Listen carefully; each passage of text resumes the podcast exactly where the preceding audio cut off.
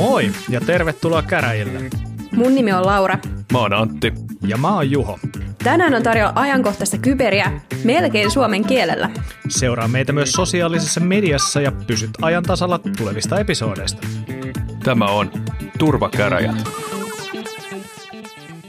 Ja hyvää huomenta taas arvon kuulijat tai iltaa tai milloin ikinä pääsettekään päivän parhaaseen hetkeen, eli turvakäräjien ääreen. Nyt on taas kaunis maanantai ja ainakin mun Apple Watch väittää, että koko viikko pitäisi sataa vettä, mutta Foreka on eri mieltä ja tästähän me ollaan vaimon kanssa väännetty peistä, että mikä datapointti määrittelee meidän tulevan viikon, tai oikeastaan nyt teille tämän viikon meiningin. Ilmatieteen laitos. Mä oon samaa mieltä. Mä oon sitä mieltä, että tämä on tämä, mikä Weather Underground, ei, se oli eri juttu. No joku tämä sääpalvelu, mikä tässä on, tässä mun kellossa, on pahasti pielessä ja väittää, että muka satas, mutta mä en suostu uskomaan ennen kuin kastun. on saanut nauttia aikamoisista auringon paisteista ja tota, on ollut todella kiva. Kyberrintamalla on tietenkin vähän niin sanotusti rytissy, mutta aika harvassa on ollut ne viikot, kun meillä ei ollut mitään mistä puhua, joten tämä on varmaan aika normaalia, että vähän rytisee ja paukkuu. Ja kuten mun, mun tästä tyylikkäästä baritonista huomaa, niin edellisen viikon hirvittävä kurkkupöpökin on selätetty ja nyt musta tuntuu enemmän siltä, että aivotkin saattaisi toimia, mutta turvakäräjiä ei väliin jätetä ihan vaan siksi, että ollaan 50 prosentin toimintakapasiteetilla vai mitä? No ei todellakaan. Hyvä. Mitä sulle Laura kuuluu? No tota, kiitos. Ihan hyvä. Tämä tuli tosi yllättäen. Täytyy nyt miettiä hetki, että mitä tässä viime viikko tapahtui, mutta Hmm, ei jakso varmaan... 51 tuli täysin yllätyksenä, että kysytään kuulumisia Joo, joo siis tosi hämmentävä. Ei niin kuin ensimmäinen kerta ikinä, kun kukaan kysyy multa tämmöistä.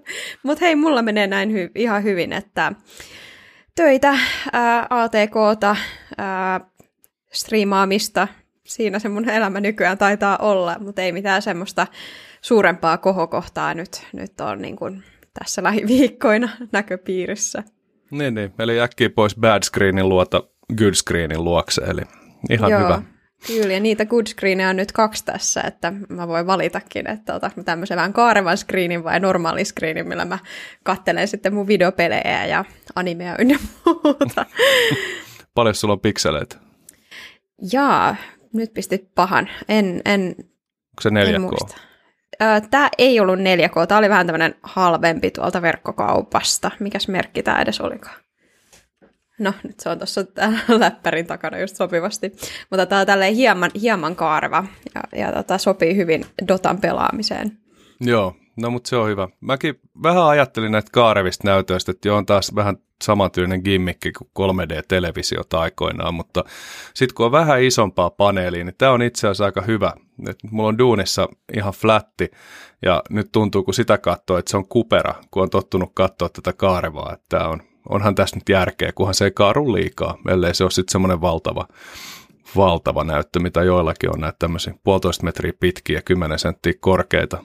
Mm, vaikka niin Juholla on semmoinen. Ei, ei, ei, ole, ei ole. Mä kyllä haluaisin itse asiassa sellaisen, sen tota, mikä se on Samsungin, sen 49 tuuma, se ultrawide pelinäytön, että siinä olisi hertsejäkin, 100, onko se 144 hertsinen näyttö, että tota, nyt kun mulla on, tää, mulla on itsellä siis tämä 30 onko tämä 34 tuumainen ultrawide, 100 hertsinen, niin kyllä täälläkin pelailee, mutta, mutta olisi kivempi, jos olisi sellainen kunnon, kunnon mörssärinäyttö niin sanotusti. Joo, on, onhan ne aika makeita, pakko myöntää. Mä en vaan tiedä oikein, miten omalle pöydälle istus. Ja mä dikkaan tästä muun muassa 4Ksta, että tämä on joku 16-10 kuvasuhde. Just sopiva tämmöinen. Läppärin saa tuohon viereen. Vai, on. Vai 1440p? Ei, 1440p on 4K. Niin, sitä myös mietin. Että Joo. Kun mulla on et, 3440 x 1440. Joo, ei toi ole joku ihan, ihan eri. Tämä on 4K ja tämä on, tämä on sen muotoinenkin. Tähän saa kivasti neljä ikkunaa ruutuun, eli managerit, työkalut, Outlook, Teams ja PowerPoint. Ja sitten toki selain yhteen nurkkaan.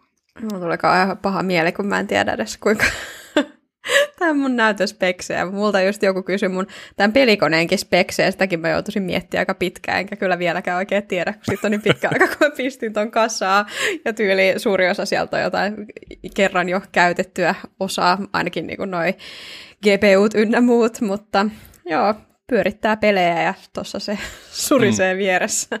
Speksit on siis riittävän hyvä. Kyllä. Loistavaa.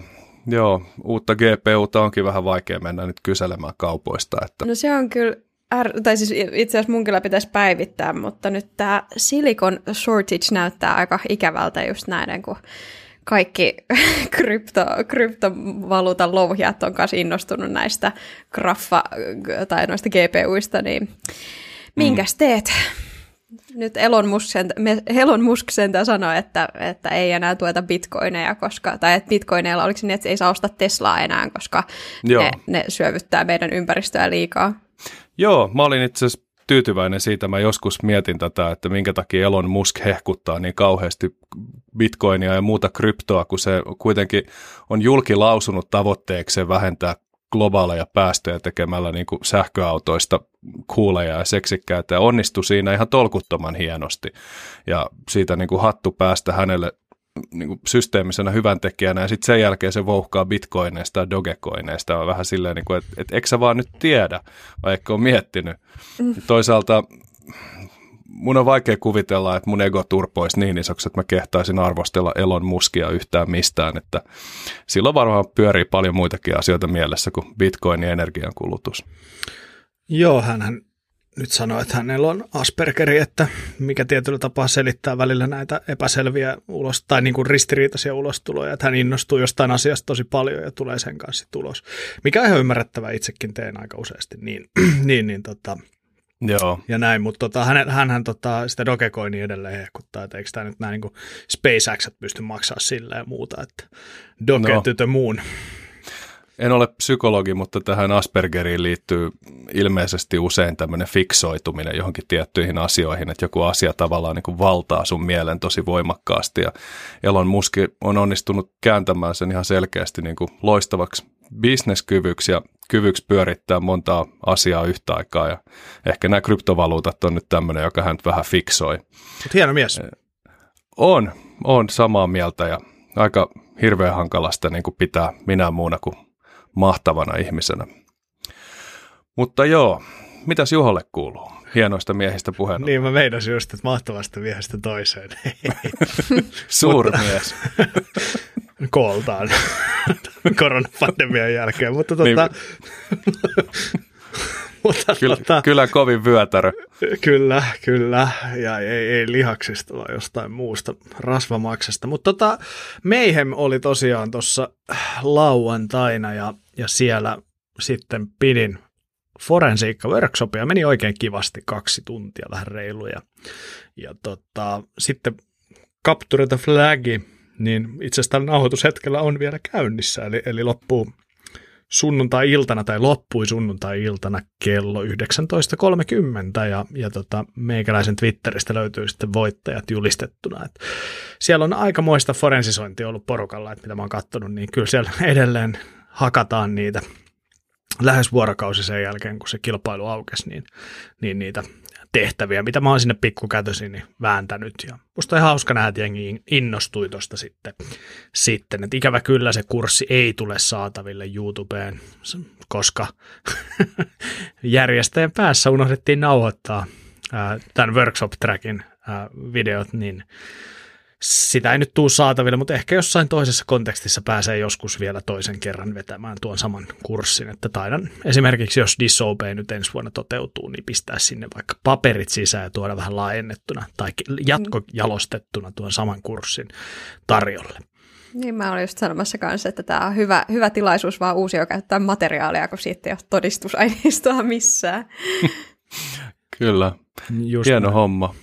Joo. Joo, mutta mun henkilökohtaisessa elämässä niin on ollut onnistumisia ja epäonnistumisia. Mä nimittäin mainitsin jossain jaksossa, että mä pesin mun AirPods Pro pesukoneessa ja ne eivät toimineet sen jälkeen. Ja pesin nyt taas mun AirPods Pro pesukoneessa. Et, et mulla on sellainen paha tapa, että kun mä tuun kuntosalilta, niin mulla on ne taskussa ne AirPodsit ja mä pistän sitten vaan niin kun, tiedätkö, kaikki ledjut pesukoneeseen suoraan ja lyön pesukoneen päälle. Ja sitten jossain vaiheessa havahduin siihen, että kauhean kolina kuuluu sieltä. Ja nyt mä siis menetin täysin toivon, koska viimeksi mä otin ne pois sieltä ja pistin sitten riisiin ja sen jälkeen ne ei toiminut. Niin nyt mä totesin vaan, että ihan sama, niin mä laitoin ne sitten vielä kuivausrumpuun. Ja arvaa mitä? Nyt ne toimii. ei mennyt. Eli tota, jos pesette AirPods Pro vahingossa, niin mä laitan nyt tai suosittelen, että käytät ne kuivausrummussa sitten myös tietysti. No tota, tämä ei ole turvakäräjien virallinen mielipide. Virallisestihan me ei suositella litiumioniakkujen työntämistä kuivausrumpuun millään tavalla, mutta jos tota, Joo, itse jos... sitä latauskotelua en laittanut. Pistin vaan ah. pienet, pienet kaiuttimet, äh, ne kuulokkeet. Okei. Okay. Latauskotelo no, ei päätynyt siis edes pesukoneeseen tällä kertaa. No niin, no siksi ne ehkä toimii, koska mä jotenkin ajattelin, että se latauskotelo, mä en ainakaan uskaltaisi laittaa kuivausrumpua, että siitä voi pikku jysähdys kuulua joo, välissä. Joo, en mäkään, se on sen kokonen, mutta ne pienet kuulokkeet mä uskalsin laitoin, laitoin sellaisen pesupussiin ne itse asiassa ja sitten sinne kuivausrumpuun.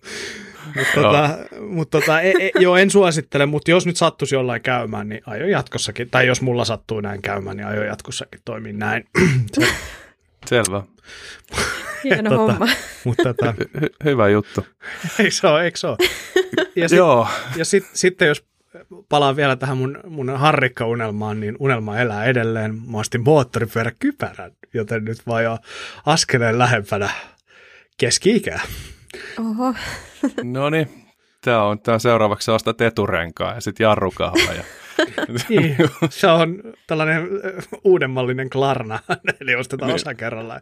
Ei, ei osa, no osa maksu periaatteessa. Mä niin, ostan, niin kuin, ostan käteisellä moottoripyörän osia. Joo. Mutta tota, joo, en, en tiedä. Muuten on ollut aika kyber pimennossa. Du, aika paljon meni aikaa tuon Forensiikka Workshopin valmisteluun, niin en ole ihan hirveästi päässyt seuraamaan, mutta onneksi te kaksi olette ajan tasalla ja te kun kyselitte noita aiheita, mistä mä aion puhua, niin taisin vastatakin, että ei mitään haju never heard. Joo. Selvä. Kiva.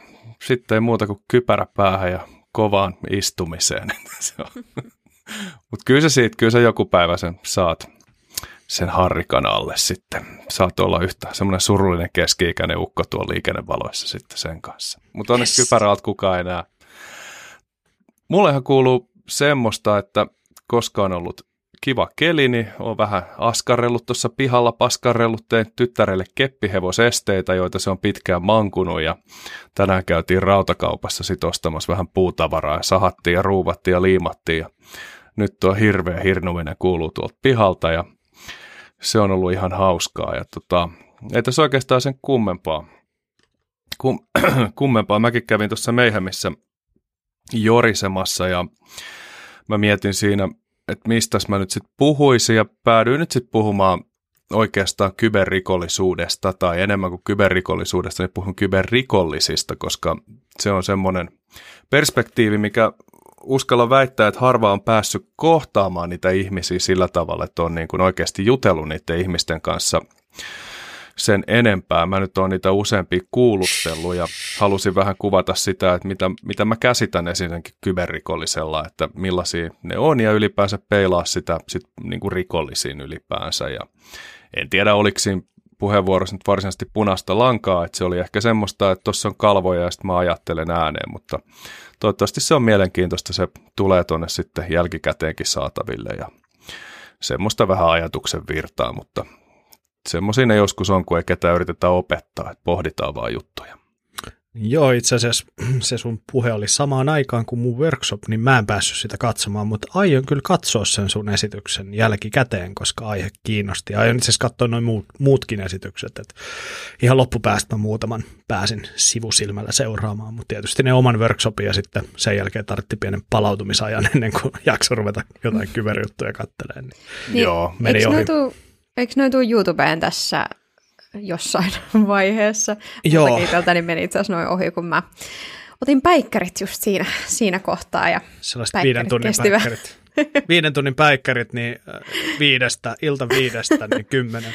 Perus no, päikkäri aika siis. Joo, mm. ei, voi sanoa, että unirytmi ei ole kunnossa.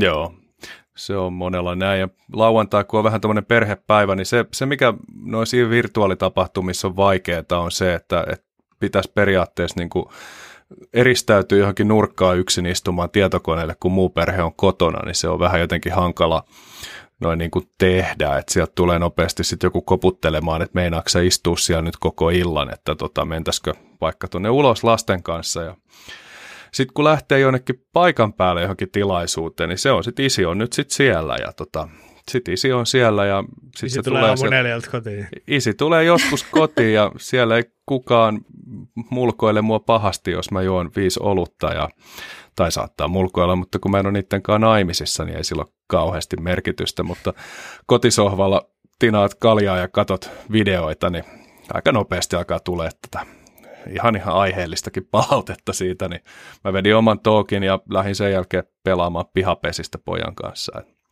Mutta pitää kyllä tsiigaa ne muutkin, ne oli mielenkiintoisia, mutta mä ajattelin, että jos tuohon työpäivän sekaan mahtuisi muutama esityksen katselu.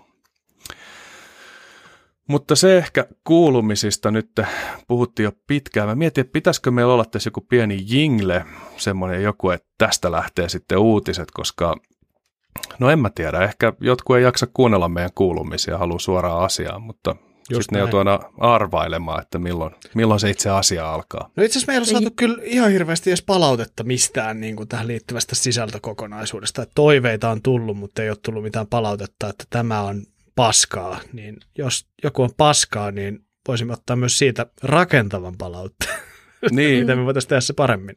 Joo, että meille ei tarvitse tweettaa, että te olette kaikki ihan urpoja lol. Me tiedetään se kyllä, mutta... Niin, niin. se on fakta. niin. Mutta niin Aivan. Niin jos olisi jotain, mitä, mitä tota, voitaisiin muuttaa. Mutta tietysti sitten on taas se, että et, et mielipiteitä on yhtä paljon kuin pyllyreikiä. Eli, eli meilläkin on jonkun verran kuuntelijakuntaa, niin jos nyt samaa viestiä tulee useammasta tuutista, niin sitten totta kai on peiliin katsomisen paikka ja mietitään, mitä voitaisiin tehdä eri tavalla. Mm. Mutta nyt mennään tällä, tämä on vuoden verran toiminut ja mun mielestä on ihan hauskaa. Jos se meidän mielipiteet kiinnostaa, niin maailmassa on muitakin podcasteja. Mutta mennäänkö ihan aiheeseen ja tota, jos Juho vaikka aloittaa ja sitten sen jälkeen Laura ja sitten minä. Miltä kuulostaa? Kuulostaa hyvältä nouseva trendi niin sanotusti. Tota, yksi uutinen, mikä minun silmiini osui kuluneen viikon aikana, niin ää, Irlannin tällainen terveydenhoitolaitos joutui kiristyshaittaileman kohteeksi. Pahoittelut, jos suomensin HSE, eli Health Service Executive. Mä en tiedä, mikä tämä on.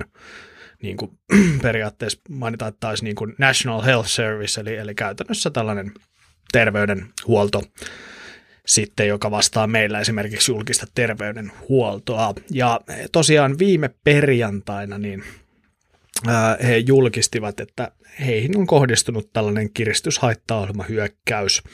Ja käytännössä tämä on vähän kiusallista, koska terveydenhoito-organisaationa täällä on nyt nämä COVID-19-rokotukset juurikin kesken ja aika kriittinen osa Irlannin rokotusohjelmaa sitten tämä julkinen terveydenhuolto.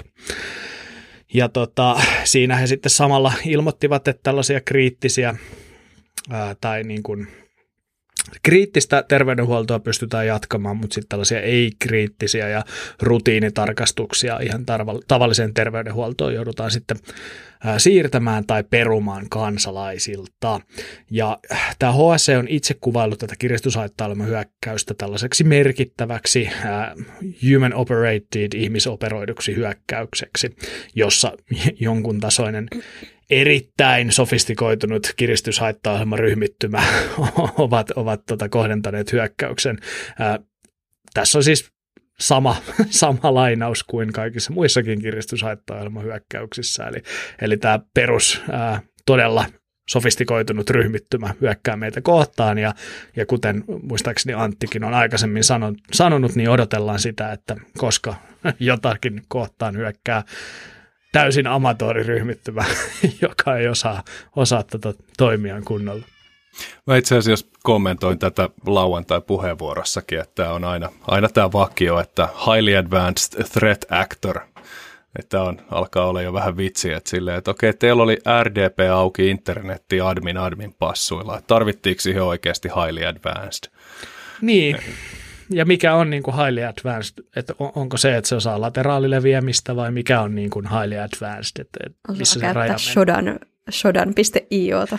Niin, no, mm. äh, mun mielipide on ehkä se, että se, se, niinkään se niin kuin ensimmäisen jalansijan saaminen organisaatiossa ei ole mitenkään haastavaa mutta se, että osaako se hyökkäjä sitten levitä siellä verkossa sillä tavalla, että esimerkiksi AV ei sitä huomaa ja, mm. ja detektoi ja nuketa noita payloadeja, mitä se laitetaan. Et, et, et, mä niin kuin näkisin, että ehkä siinä tulee se niin kuin kehittyneemmän määritelmä ja, ja siinä mielessähän tietysti näitä voi sanoa kehittyneiksi, mutta tota, mä en tiedä sitten en mä tiedä, kiristyshaittailman ryhmittymät, niin heille ei sinänsä ole merkitystäkään sillä, että nähdäänkö heidät siellä verkossa, koska heidän se loppugoali on kuitenkin laukasta se kiristyshaittailma, joka varmasti näkyy siellä verkossa sitten kaikille käyttäjille.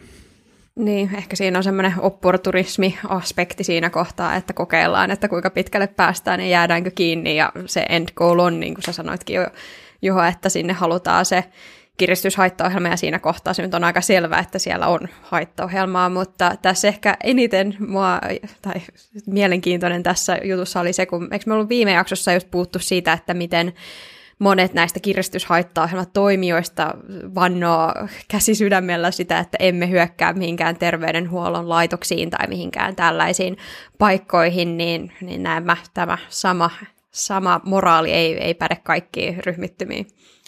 Joo, ja se mikä tässä on myös tekijä, että kun ei nämä ole varmaan nykyään yleisestikään edes mitään yksittäisiä ryhmittymiä, jotka hyökkäilee, vaan että se ostetaan se access joltain access brokerilta, se firma tulee sen mukaan, että mitä siellä on tarjolla, tehdään pieni riikoni, että paljon niiden liikevaihto on, minkä kokoisia lunnaisia niillä on varaa maksaa, ja sitten ostetaan se lokkeri jostain muualta, ja se jokaisen varsinaisen hyökkäyksen niin kasaa ja toteuttaa, niin eihän sille jää tavallaan kuin managerihommat siihen väliin. Niin, no sitä mä just meinaankin, että kyllä näissä aika hyvin yleensä tiedetään, mihin, mihin se hyökkäys kohdistetaan, koska se, se mm. riikon vaihe on jo tehty, niin, niin tota, tämä ryhmittymä, kuka tässä sitten on taustalla just tämän kiristyshaittaohjelman levittämisen tai tämän operoimisen osalta, niin, niin heille sitten oli ihan sama, että se oli terveydenhuollon laitos. Just näin. Puhutaan vähän myös siitä kiristyshaittaohjelmasta, mitä täällä on käytetty. Eli, eli mehän on paljon puhuttu näistä ryukeista, YMS, sitten tietysti tämä niin kuin Dark Side, mikä, mikä sitten on tässä Antti viime viikolla puhumassa pipeline-hyökkäyksessä, niin ollut aiheena. Mutta tässä käytettiin tällaista kontikiristys trojalaista tai lunnas trojalaista, mistä mä en ainakaan muista, että me oltaisiin hirveästi puhuttu meidän podcasteissa – Tämä Konti, käytännössä tätä haittaohjelmaa kuvattu niin kuin tämän Ryukin seuraajaksi, ja tämä on niin kuin tuossa 2020 alkupuolella niin ensimmäistä kertaa havaittu käytettävän ää, yrityksiin, yrityksiä vastaan tehdyissä hyökkäyksissä. Ja tämä levitystapa on yleisesti ollut hyvin samanlainen kuin esimerkiksi Ryukin levitystapa, eli, eli puhutaan Trickbot, Emotet, Bazaar Loader, YMS Loadereista, mistä, mistä sitten meikäläinenkin on täällä vahdonnut niitä ja näitä. Ja käytännössä niin ää, on myös havaittu, että tätä kontia on levitetty tällaisten niin kuin haavoittuvuuksien hyväksikäyttämisen seurauksena, että esimerkiksi esimerkkinä niin vaikka palomuureissa olevat haavoittuvuudet ja sitten sitä kautta kun on saatu pääsy ympäristöön, niin on, on käytetty tätä Cobalt Strikea, C2-yhteyksiä eli komentopalveluyhteyksiä ja sitten tällaisiin niin tunkeutumisen syventämistoimenpiteisiin mahdollistavana työkaluna. Ja sitten lopulta sinne ympäristöön on tosiaan työnnetty se kontikiristyshaittaohjelma, kun on saatu pääsy sitten riittäviin käyttöoikeuksiin, esimerkiksi sen AD-palvelimen kautta. Mikä tässä tämän Irlannin HSC-tapauksessa oli mielenkiintoista, niin silloin perjantaina, kun nämä tuli ulos tästä, niin oli todettu, että meillä on konti kiristyshaittaa täällä verkossa, mutta meillä on saatu minkään näköistä kiristysvaatimusta. Eli on vain kerrottu, että teidän kaikki ohjelmat on, tai kaikki tiedostot on salattu, mutta ei pyydetä mitään lunnaita. Ja äh, siinä vaiheessa jo HSC viesti, että he eivät tule maksamaan mitään hyökkääjälle, jos tällainen lunnasvaatimus tulee. Ja lauantaina sitten äh, HSC on itse julkaissut uutisen, jossa, jossa sitten on, kerrotaan, että tällainen lunnasvaatimus on tullut, ja tota, siihen on todettu, että ei makseta mitään. Joo, tämähän ei ole sinänsä hirveän hankala dekryptota, jos ne tiedostot on tosiaan vain kontinkielisiksi käännetty. Nyt oli niin metaläppä, että tota, ku, ei, ei. Saanko meitä nauraa? Sä voit nauraa, sä voit nauraa. Se oli, tarvitaan kyllä semmoinen tota, joku dad joke, äh, semmoinen tota cue tähän meidän. Kyllä, kyllä, pitää tehdä sellainen kooste Antin huonoista vitseistä. Että se Kyllä. Voidaan lisää ne Mikko Hyppösvitsit siihen e- eka ja sitten jatkaa, jatkaa näillä. Mutta tota, HS on tiedottanut sitten, että käytännössä tämä kiristyshaittailma kamppis vaikuttaa lähinnä sinne julkisen terveydenhuollon normaalipalveluihin, että, että tämä COVID-19-rokotusohjelma niin jatkuu ja säilyy ennallaan, eli korona on mahdollisesti kohta selätetty Irlannin osalta, tai hetkellisesti varmasti selätetty tämän rokottamisen myötä. Mutta tota, tästä varmaan kuullaan vielä lisää, koska tota, HSC on kertonut, että he tulevat jatkamaan tällaista avointa viestintälinjaa ja kertomaan asioista sitten, kun tiedetään lisää. Niin ihan mielenkiintoista kuulla, että millä tavalla esimerkiksi tässä tapauksessa tämä kiristyshaittaohjelma ryhmittymä on tullut sitten sisään organisaatioon, tai, tai miten heille on myyty se access ja mitä kautta sitten on päästy levittämään. Mutta jos pitäisi veikata, niin itse veikkaisin joko Malspam tai sitten Antin viittaama avoin etähallintayhteys, kuten RDP jollain heikoilla tunnuksilla. Joo, nämä alkaa olla sen tason vitsaus nämä ransomwareit, että jos ei kohta tapahdu jotain isoja liikkeitä tämän eteen, niin ihmettelen, koska tota, tämä ei nyt ihan varmaan vaan perinteisellä parantakaa tietoturvaa mantralla etenettää asia, että katsotaan miten käy. Mä puhun siitä vähän sitten tuossa omassakin puheenvuorossani, niin ei mennä siihen nyt sen syvemmälti. Joo. Mennään mun toiseen uutiseen ja äh, tämä nyt ei varsinaisesti ole uutinen, mutta tota, tämä on lähinnä tällainen toteamus tietoturvapoikkeamien selvityksestä. Eli tota, äh, Antti ehkä sivua aihetta vielä tuossa omassa osuudessaan, mutta Joe Bidenhan julkaisi tällaisen määräyksen Yhdysvaltain viranomaisille, että heidän pitää parantaa tietoturvaansa. Ja tota, sen seurauksena sitten myös UK kyberturvallisuuskeskus, eli National Cyber Security Center of UK, julkaisi tällaisen ulostulon tähän liittyen. Ja äh, ehkä se, mä nyt en kokonaisuudessaan tätä ulostuloa tässä käsittele, mutta ehkä niin kuin poimisin sen, että tällainen iso tietoturvapoikkeama tai tietomurto, niin pitäisi ajatella mahdollisuutena, koska tota, pystytään sitten keskittymään niihin käytännössä niihin ydinongelmiin, mitkä sitten johtivat siinä organisaatiossa tähän tietoturvapoikkeamaan. Ja, ja se pitäisi niin kuin käytännössä aina käsitellä hyvin perinpohjaisesti näillaiset tietomurrot, että et mitä siellä on tapahtunut. Ja, ja mä oon niin kuin itse aika paljon toistellut sitä, että, että varsinkin näissä forensiikkakoulutuksissa, hyvin useasti mä näen organisaatioissa sen, että tämä tietoturvapoikkeamista palautuminen on, on sellaista, että ensin havaitaan tietoturvapoikkeama ja sitten suoraan palaudutaan siitä tietoturvapoikkeamasta. Eli käytännössä sitä ei tutkita, juurikaan millään tavalla. Ehkä todetaan, että täällä on ajettu tällaiset komennot, mutta ei välttämättä ymmärretä, että mihin se on johtanut ja onko esimerkiksi hyökkäillä laajempi pääsy ympäristöön, mitä hyökkäjä on yrittänyt tehdä siellä ympäristössä ja näin edespäin ja, ja mitä kautta hyökkäjä sitä alun perin tullut kunnolla sisään. Eli, eli todetaan vaan vaikka yhden palvelimen osalta, että hei tänne on tultu admin, adminin äh, käyttäjänä ja, ja salasana on tiedetty tai jonkun muun käyttäjätunnuksilla, mutta ei esimerkiksi selvitä sitä, että mistä nämä käyttäjätunnukset on alun perin vuotanut tai pyritä selvittämään. Se ei välttämättä ole mahdollista. Mutta mä sanoisin, että tällaista tietoturva poikkeamassa aina siihen analyysiin ja tällaisen niin kuin identifiointiin ja ää, skouppaukseen pitäisi ää, laittaa paljon resursseja ja vaikka olisikin kyse kriittisestä IT-ympäristöstä, mikä pitää nopeasti saada palautettua, niin ainakin olisi sitten mahdollisuus jatkaa sitä tietoturvapoikkeamien hallinta- ja tutkimisprosessia sen jälkeen, kun se palautuminen on tehty. Eli hyvät ihmiset, tonkikaa, tutkikaa, vaikka palautuisitte nopeasti, niin jatkakaa sitä tutkintaa, jotta ymmärrätte, mitä tapahtuu ja pystytte sitten jatkossa parantaa ja välttämään ne riskit, jotka realisoitui tässä kyseisessä kyberhyökkäyksessä. Uk.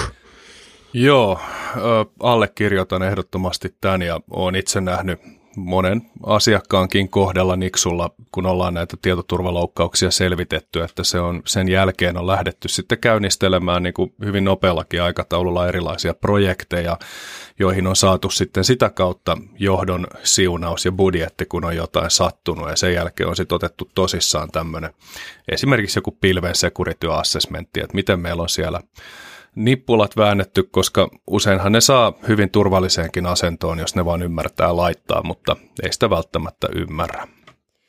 Niin, näähän tämmöiset tietoturvapoikkeamat niin on mun mielestä ne ei ole ikinä hyviä, mutta mun mielestä ne on hyviä siinä, että siitä voi oikeasti sitten lähteä kehittymään eteenpäin. Sitä voi pitää vähän, tai mä oon tässä paljon kuunnellut TED Talkia, siellä on oltu, niin puhuttu paljon tästä, että miten tämä pandemia-aika on terveydenhuollolle vähän, mitä oli tämä kylmä sota avaruuskilpailulle tai Space Raceille, niin ehkä pienemmässä mittakaavassa näitä tietoturvapoikkeamia voisi pitää saman tyylisenä, että sitten kun tapahtuu joku tämmöinen iso mullistava asia, oli sitten yrityksen sisällä tai vaikka niin kuin Suomenkin mittakaavassa joku vastaamo, niin kyllä se käynnisti isoja tutkintoja, se käynnisti isoja muutoksia, ja nyt jo voidaan huomata, että Suomessa henkilötunnuksien käyttö on vähän turvallisempaa, esimerkiksi, että nykyään ei enää voi tehdä osoitteen muutosta niin helposti ilman, että todistaa henkilöllisyyttään, äm, ei pysty niin helposti ottamaan jonkun hetulla vaan jotain, ostamaan uusia iPhoneja ja tämmöistä, että toki vaikka ne on mahdollista, niin, niin se muutos tapahtuu helpoiten, kun tapahtuu joku tällainen isompi ää, poikkeama meidän normaalissa elämässä. Joo, mä sen verran tota kanssa pohdin, että monessa organisaatiossa varmasti tiedetään ne asiat, mitä siellä pitäisi tehdä, mitkä pitäisi tehdä paremmin ja mitkä pitäisi tehdä oikein. Ja se ongelma on siinä, että on ennenkin käyttänyt tätä vertausta, että se IT on kasvanut sinne firmaan niin kuin homeseinään, että se on tullut niin kuin pikkuhiljaa ja niin kuin tai ensin pikkuhiljaa ja sitten yhtäkkiä, niin kuin Hemingway sanoi köyhtymisestä, kun kysyttiin, että kuinka köyhdyit, niin ensin, ensin hitaasti ja sitten yhtäkkiä. Niin samalla tavalla tämä IT on tullut, että hankittiin vähän tietokoneita auttamaan siellä ja täällä ja tekemään tota ja hei, että totakin voisi ohjaa tietokoneella ja pam, yhtäkkiä ollaan semmoisessa tilanteessa, että mikään ei enää toimi ilman tietokoneita. Ja sitten sitä tie- tietoturvaa on alettu miettimään ehkä viimeisen kymmenen vuoden aikana. Ja siinä on niin kuin se ongelma, että sitten sit kun aletaan tekemään sitä korjauslistaa, että mikä kaikki pitää muuttua, niin iso osa niistä muutoksista, mitä pitäisi tapahtua, on, on niin kuin asenteissa, tekemisessä, prioriteeteissa, budjetoinnissa. Ja loppujen lopuksi tosi pieni osa siitä on enää sit sitä, että pitäisi laittaa joku laatikko jonnekin piipittämään tai joku hienompi palomuuri tai missä on enemmän portteja kiinni kuin edellisessä tai jotain muuta tällaista, mikä olisi niin kuin helppo ratkaisu. Koko yrityskulttuuri pitäisi muuttaa, koko suhtautuminen siihen asiaan pitäisi muuttaa ja sitten se vanha parta admini, joka on ainoa, joka tietää, miten kaikki toimii, sitten kun se alkaa vastustamaan, että no eihän me nyt tämmöistä, että kyllähän me nyt salasanalla pitää päästä sisään tonne, koska ei devauksesta tule mitään, niin ollaan aika isojen ongelmia ja kysymysten ääressä ja ehkä se tietoturvapoikkeama on sitten just se hetki, kun suomut putoaa silmiltä ja todetaan, että nämä olisi pitänyt laittaa kuntoon ennen kuin tämä tapahtuu, mutta viimeistään nyt. Mm. Se on just näin, ja se, että, että vaikka sen tiedostaisi, että no, meillä on tämä RDP täällä auki ulkoverkkoon just admin syistä, että meidän, meidän ylläpitäjät pääsee tänne ja pääsee helposti tekemään ylläpitoa, ja vaikka tiedostettaisiin ehkä se riski, että no, tässä voi olla sitten tämmöinen sisäänpääsy myös jollekin ulkopuoliselle, niin ehkä ei se oikeasti se realiteetti siitä, että mikä se riskin realisoituminen on, mitä se oikeasti tarkoittaa koko yrityksen mittakaavalla, niin jos näitä ei ole suunniteltu alusta asti oikein, niin, niin voi olla, että se oikeasti realisoituu vasta siinä vaiheessa, kun joku siellä pistää sitä kiristyshaittaohjelmaa jakoon. Niin ja sitten se, että ei, ei niinku ole sitä näkyvyyttä, että, että, sitä, että jos se näkyisi selkeästi, että kuinka paljon sitä RDPtä hammeroidaan erilaisilla tunnuksilla, niin voi olla, että se aiheuttaa sit sitä kylmää hikeä sinne niskaan, mikä pistää suojaamaan sen paremmin, mutta kun se on vaan niin kuin, et, et sä näe sitä, ellei sä katso sitä asiaa. Mutta liittyen tähän, niin mä useamman vuoden puuhasin noiden kyberharjoitusten kanssa Trafikomilla, ja siinä niin kun mulle ainakin tuli semmoinen fiilis, että kyberharjoittelu on loistava tapa tavallaan treenata se kyberpoikkeama. Totta kai se on aina keinotekoinen tilanne, mutta siitä voi poimia ainakin niitä samoja asioita, mitä tämmöisestä todellisesta kriisistä poimitaan, ja lähteä kehittämään niitä ennen kuin se oikea poikkeama iskee. niin Traficomin sivulta löytyy lisää tietoa ja itse asiassa jonkun verran ihan hyviä resurssejakin siihen, että miten siellä omassa organisaatiossa voidaan harjoitus järjestää ja mitä se esimerkiksi käsittelisi. Sieltä tuli uudet kyberharjoitusskenaariot tälle vuodelle ja siellä on myös edellisen vuoden skenaariot olemassa ja sitten siellä on vielä kyberharjoitusohje, mikä on tämmöinen käytännön ohje siihen, että miten, miten harjoitus järjestetään ja se on ihan, ihan onnistunut, vaikka sen itse kirjoitinkin. Mutta joo, kiitos Juho näistä. Paljon ajateltavaa ja hyviä asioita. Mitäs Laura, kerro sä meille, mitä sä oot nähnyt viime viikolla? Joo, no mä otin itse asiassa vaan yhden asian tänään tähän esille. Ja myös siitä johtuen, että tämä oli ehkä sellainen, mikä ainakin mun, äh, mun täällä reidarissa pyöri hyvin paljon. Ja tämä on kyse tämmöisestä frag-attackista, mikä on Wifeihin kohdistunut hyökkäys tai tämmöinen uh, New York University Abu Dhabista tutkija Matty, Man, Matty Van Hoef löysi tällaisen kokoelman haavoittuvuuksia, eli käytännössä Wi-Fi-protokollista, tästä koko protokolla-perheestä, löytyi useampi haavoittuvuus, jotka liittyy sen, sen tota, designiin, eli että miten, miten tämä on luotu tämä koko protokolla ja miten se toimii siellä, siellä etenkin alemmilla tasoilla ja miten tämä Wi-Fi on sitten implementoitu eri laitteissa. Ja tämä frag attack on lyhenne sanoista fragmentation and aggregation attacks – ja nämä haavoittuvuudet tosiaan johtuu pitkälti siitä, että miten ää, tässä Wi-Fi-protokollassa tai Wi-Fi-protokollissa paketit pilkotaan pienempiin osiin ää, niin, että näistä osista voidaan sitten rakentaa se takaisin se paketti. Ja tämä tehdään sitä varten, että tämä yhteys, ää, Wi-Fi-yhteys toimisi paremmin, ää, etenkin jos, jos on paljon taustahälyä ja tämmöistä, niin se mahdollistaa sitten hyvät, hyvät yhteydet. Tämä mahdollistaa tosin myös sen, että hyökkäjä pystyy näihin Wifi-vastaanottimiin huijaamaan niin, että tämä paketti, jonka ne vastaanottaa, tulee, tai että se koostuukin eri pakettien osista, ja sitten näihin osiin pystyy ujuttamaan pahantahtoista koodia mukaan. Ja ongelma tosiaan on siinä, että kun mennään näille alemmille tasoille, missä tätä wifi-kommunikaatiota tapahtuu, niin näiden pakettien osien autentikointi ja validointi ei ole suunniteltu hirveän hyvin ja oikein. Ja nämä voidaan tosiaan jakaa äh, karkeasti tähän niin kuin kahteen kategoriaan, että on tämä design-puoli, missä tämä ongelma oikeasti on, ja just se, että miten se on implementoitu eri laitteissa, eli esimerkiksi meidän IoT-laitteissa tai älylaitteissa. Ja tämä hyökkäyksen pointti on nimenomaan siinä, että tämä ei tarvitse mitään erityisiä oikeuksia tai kirjautumista tähän hyökättävään Wi-Fi-verkkoon.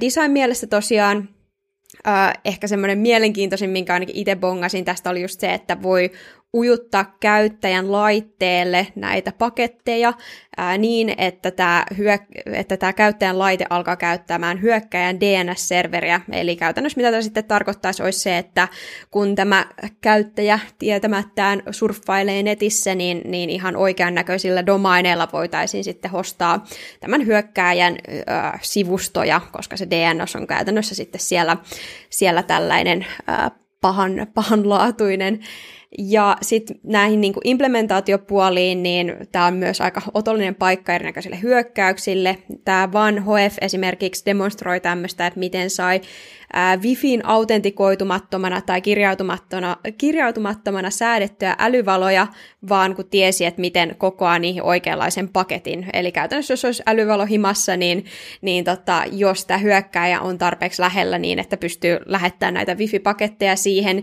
niin potentiaalisesti pystyisi vaikka pistää valoja pois päälle tai pää, pois päältä tai päälle. Ja, ja tämä tosiaan riippuu sitten ihan, että miten tämä on implementoitu eri, eri laitteissa tämä Wi-Fi, että miten se toimii, mutta Van Hoefin mukaan se testasi useampia tämmöisiä laitteita, niin jokainen niistä oli ainakin jollekin tämmöiselle hyökkäykselle ää, tota, haavoittuvainen. Ja tässä nyt ehkä niin hyökkäin näkökulmasta se yksi mutkikas osuus on siinä, että pitää olla tosiaan lähietäisyydellä siinä uhrin näkökulmasta, että pitää pystyä lähettämään näitä, näitä pahanlaatuisia pakettien osia, ja tämän lisäksi toki niin kuin HTTPS tai muut salaukset sitten näiden, näiden tota, yhteyksien ympärillä suojaa ainakin jonkun verran näiltä hyökkäyksiltä. Ja osittain nämä on myös hieman vaikea ilmeisesti hyväksikäyttää tällä hetkellä, ainakin Van Hoef näin sanoi itse, eli että näissä ei, ei nämä niin hyökkäyskoodit ole välttämättä aina niin stabiileja vielä, mutta ei tiedä, että mitä tulevaisuudessa tapahtuu sitten, kun näitä pari kertaa iteroidaan ja, ja tämmöisiä pokkikoodeja, jos aletaan kehittämään tähän parempia Ehkä tässä niin kuin mun mielestä ongelmallisin on just se, että kun Wifi on niin käytetty, tai niin kuin Wifi-protokollat ovat niin käytettyjä, ja sitten kun me tullaan taas tähän legacy-aspektiin, että meillä on niin paljon krääsää tuolla liitettynä internettiin meidän himassa tai, tai sitten muualla, mitkä voi olla vaikea päivittää, ja sitten jos puhutaan just näistä tämmöisistä niin kuin äly, älylaitehyökkäyksistä, niin niissä voi olla sitten hyvinkin vaikea lähteä niitä päivittää esimerkiksi näiden Wi-Fi-protokollien tai miten nämä niin kuin, verkkotasolla toimii, riippuen toki paljon valmistajasta ja että minkälaisia laitteita käyttää. Mutta mielestäni oli ihan jännä, jännä sinänsä tämä tämä tota Van Hoefin tutkimus ja, ja tota, mä katsoin tuosta vähän videoita, mitä Van Hoef oli tehnyt, että suosittelen kyllä, kyllä käydä tsekkaamassa, jos kiinnostaa. Ja tämä Van Hoef on siis aikaisemminkin löytänyt Wi-Fi-protokollista erinäköisiä haavoittumuksia, muun muassa crackin ja tällaiset, mitkä mahdollistaa sitten just sitä, että pystyy hyökkäämään Wi-Fi-verkkoon, vaikka ei tiedä niiden salasanoja. Etsku kunniaa, niin sanotusti. näitähän on jonkun verran tullut näitä just mielenkiintoisia, että on niin kuin RFC-mukainen implementointi, että tehty juuri niin kuin design-dokkarit sanoi, ja sen takia se on ihan kauhea reikäjuusto. Niin onko tässä vähän nyt ilmeisesti sen tyylisiä juttuja, että kun on design flow-tason ongelmiakin? Joo, joo just näin, että se ää, kun nämä paketit pistetään osiksi, niin sitten se, että miten ne paketit validoidaan siinä kohtaa, kun ne rakennetaan takaisin, niin, niin tämä on just se design-ongelma siinä, että näitä ei käytännössä autentikoida sit, tai validoida siinä mielessä, että oliko tämä paketti, äh, oliko nämä paketin osat nyt kuuluisi tähän pakettiin vai tähän viereiseen pakettiin, niin tämä on just se, että mitä tässä sitten design-tasolla pystyy käyttämään hyväksi. Tuosta tuli mieleen tuosta niin design flowsta tai tuollaista niin suunnitteluvirheestä niin sanotusti, mikä RFCS on, niin, tai RFCS olisi, niin äh, jokunen vuosi sitten oli tämä crack, VPA crack haavoittuvuus, mikä koski siis VPA-toteutuksia, ja se oli nimenomaan Joo, se oli... R- RFC mukaan toteutetuissa, mm. niin esimerkiksi muistaakseni Zyxel ilmoitti, että se ei koske heidän laitteitaan, koska heidän VPA-toteutus ei noudata RFC, mikä oli mun mielestä, niin kuin, mä en tiedä, onko se niin kuin hyvä ulostulo, että hei, ei me, tämä ei niinku, tämä haavoittuvuus koske meitä, koska me ei olla noudatettu niinku RFC tämän implementoinnista. niin, no se suojeli ainakin tältä, tai siltä crackilta, mutta se crackihan oli just kans tämän Van Hoefin käsialaa se tutkimustyö, mutta tota, joo, ei sitä, se, se siinä kohtaa, kun esimerkiksi joku tämmöinen laitevalmistaja alkaa implementoimaan tuommoista, niin, niin tota, ehkä siinä sitten luotetaan just siihen rfc että täällä on joku tämän pohtinut, mutta, mutta ne on ihan mielenkiintoisia varmasti näin tutkimusmielessä niitäkin lueskella, ja kyllä sieltä sitten niitä nollapäiviä löytyykin, löytyykin että jos kiinnostaa, niin sieltä vaan RFC-dokkarit auki. He ei välttämättä tarvitse wifiä, mutta joku muu protokolla, mikä tuolla meillä pyörittää internettiä. Mä muistan hyvin yhdessä koulutuksessa näytettiin, puhuttiin IPv6 ja siinä demonstroitiin sitä, että IPv6 kun tehdään speksin mukaan, niin se on haavoittuva semmoiselle denial of service-hyökkäykselle, mikä Windowsissa muun muassa varas 100 prosenttia prosessorista, mikä johti siihen, että kun se laukas sen sieltä, mä muista oliko se sitten joku pingi jollain tietyillä spekseillä, mutta siis ihan normaalia, legitiimiä liikennettä, niin kursori pysähtyi, kun se ei jaksanut enää laskea hiiren liikkeitäkään. Että se veti silleen, että siikaappa mitä käy ja koetapa liikuttaa kursoria. Ja tämä on speksin mukaan toteutettu ja tässä on tämmöisiä ongelmia. Niin mietin mm. vaan, että aika hieno. Kytken sen pois päältä kaikkialta. Se on. Niin, ja se, noin RFC, hän tota, joku kirjoittaa, ja, ja RFC hän on lyhenne Request for Commentsista, että jos sieltä jotain tuommoisia löytyy, niin sehän voi, voi sitten niitäkin, niitäkin käydä korjailemassa. Mutta joo, eihän niin kuin, mä siis tiedän moniakin tutkijoita, jotka hyvin pitkälti lukee näitä RFCitä ja, ja sieltä niin kuin kaivaakin tämän, tämän tyylisiä design-ongelmia. Ja jos nyt en väärin muista, niin nämä niin kuin Spectre ja Meltdown ei ollut, ei ollut RFC, koska nehän ei nyt RFC-muodossa ole, mutta, mutta niin kuin näiltä manuskoista löytyi sitten käytännössä se, että, että on nyt implementoitu näin, että tämä spekulatiivinen muisti voi täällä käydä hyppimässä tai tekemään näitä arvailuja, ja sitä sitten joku, joku lueskelija ymmärsi ehkä, että, että hei, tätä voisi käyttää jotenkin väärin tätä designia. Joo, kyllä joo, se Spectre oli kyllä aika aika silleen niin kuin beyond my skills hyvin pitkälti, että se oli niin kuin vaikea edes ymmärtää, miten se toimii, mutta sitten sai, sai siitä sentään jotain tolkkua, mutta nämä on näitä turvatonta maailmaa. Mutta hei, kiitos. Sulle ei muita juttuja ollut, niin jos mä hyppään sitten tähän omaan aiheeseen, eli mä olin puhumassa tästä Colonial Pipelineista, mistä viime viikolla kuumehoureessa yritin jotain järkevää sanoa siinä. Tuskin onnistuu. Ja, ja nyt korjaat kaiken, mitä sanoit. joo, joo. Ei, ei siinä tota, mä, mun olisi pitänyt vaan lukea siitä enemmän ja perehtyä siihen enemmän, mutta mulla haritti silmät niin pahasti, että mä en pystynyt sitä oikein tekemään, niin mä vaan niin kuittasin sen nopeasti sen, että tällaistakin sattuu, mutta tota, mä väittäisin, että tämä on kyllä aikamoinen vedenjakaja tapahtuma nyt niin sanotusti – tällä skenellä, että täällä tulee olemaan paljon isompi impakti kuin monella muulla ransomware-keikalla. Ja mä voin perustellakin tämän. Eli lyhyesti vielä siitä hakkeroinnista, eli kyseessähän on tuommoinen polttoöljy- tai bensiini kautta siis öljyputki, joka kulkee tuolla Yhdysvaltain itärannikolla New Jerseystä Texasiin, Houstoniin, eli hyvin pitkä pätkä ja kuljettaa suurimman osan sen alueen polttoaineesta sitten jakelupisteelle ja sieltä huoltoasemille mediassa on ollut nyt juttua, että koska ne sammutti sen putken tämän ransomware-hyökkäyksen takia, niin tota, sillä on ollut aikamoisia ongelmia sitten bensan jakelussa ja ihmiset toimii niin kuin ihmiset toimii, että kun jotain on vähän, niin sitä lähdetään sitten hamstraamaan. Siihenkin pisteeseen asti, että siellä joutui kuluttajavirasto sanomaan, että älkää hyvät ihmiset laskeko bensiiniä muovipusseihin ja laittako niitä auton perään. Siellä oli sattunut sitten useampiakin tulipaloja ja muita ongelmia sen takia, kun ihmiset oli sitten hätäpäissään tehnyt näin. Yhdysvallat on maa, joka on rakennettu lähes kokonaan yksityisautoilun varaan. Siellä ei julkinen liikenne ole yhtään samalla tasolla kuin Euroopassa, puhumattakaan siitä, että siellä pystyisi edes kävelemään paikasta toiseen monissa kaupungeissa. Joten se, miten riippuvaisia ne on tuosta polttoaineesta, niin sitä on ehkä vaikea täältä Suomesta käsin ymmärtää, että kuin isosta asiasta on kyse, jos sun tankki on tyhjä. Mutta se on ongelma. Siellä ei mennä polkupyörällä kauppaan niin kuin meillä ja kanneta sitten Fjällräven konkkenissa lastenruokia kotiin ja sitten syödä luomuparsaa siellä ja mietitään, että miten maailma pelastuu. Siellä ajetaan hummerilla autoon ja kaupan pihaan. Hummerilla autoon. Niin, hummerilla autoon. Aivan. No niin, aloitetaanpa alusta. Eli siis ajetaan hummerilla kauppaan ja ostetaan sieltä sitten se, mitä ostetaan, mutta se siitä, mutta siis se, että täällä oli valtavat yhteiskunnalliset vaikutukset, niin kuin paljon laajemmat varmaan kuin hyökkäjät arvaskaan.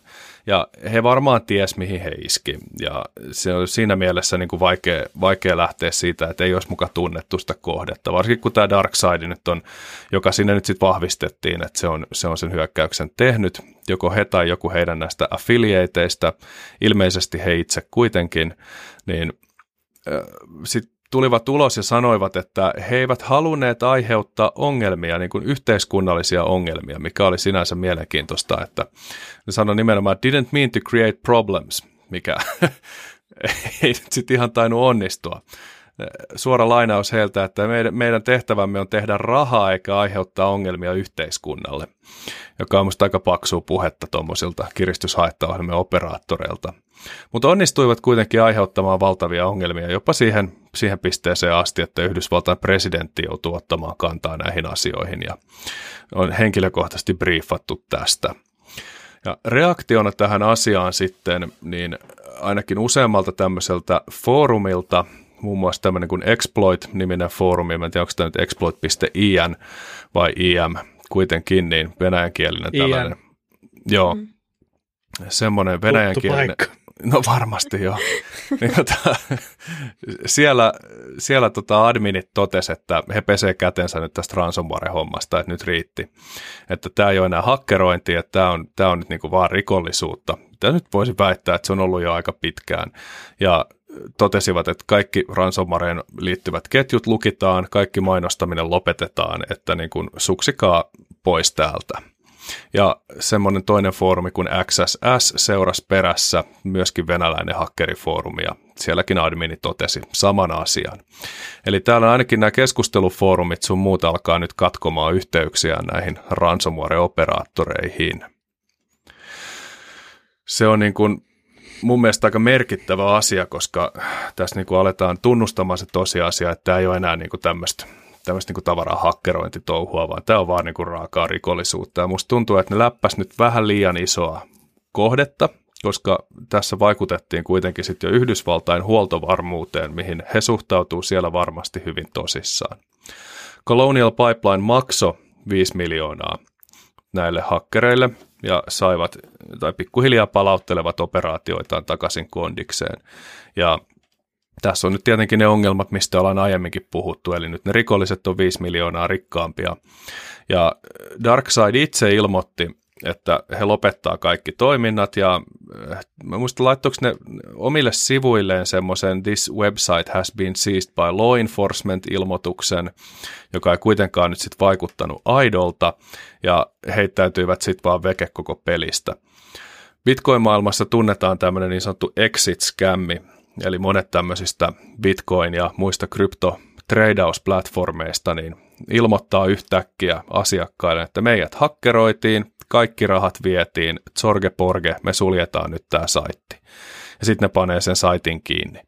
Ja se pointti on siinä, että kaikki ne varat, mitä niillä on hallussa kryptona asiakkaittensa puolesta, on heidän hallussaan. Ja sitten kun ne sulkee sen saitin, niin kellepä soitat. Ei ole ketään tahoa. Usein ne on ne on ollut ne toimijat siellä taustalla, on ollut nimettömiä, naamattomia. Se on taustalla joku Shell Company jossain Malesiassa tai Panamalla, ja sä et niinku saa mitään kontaktia niihin ihmisiin. Darkside pyöritti tämmöistä affiliate-ohjelmaa, eli käytännössä pystyit vuokraamaan niiltä sen niiden ransuttimen, eli sen itse Locker-softan, minkä he oli itse kehittänyt. Ja tämä on ihan hyvin mahdollista, että he teki tämmöisen exit-skämmin nyt niin kuin omille rikollisyhtiökumppaneilleen tai asiakkaille. niin sanottu lunnaskutkutin? Toi voi olla oikein hyvä. Lunnaskutkutin. No, nyt tiedetään, mikä on myös episodin nimi. joo. Aivan. Niin, tota... No ei, sä vaan pyörittelit tota ransutin, niin tuli siinä.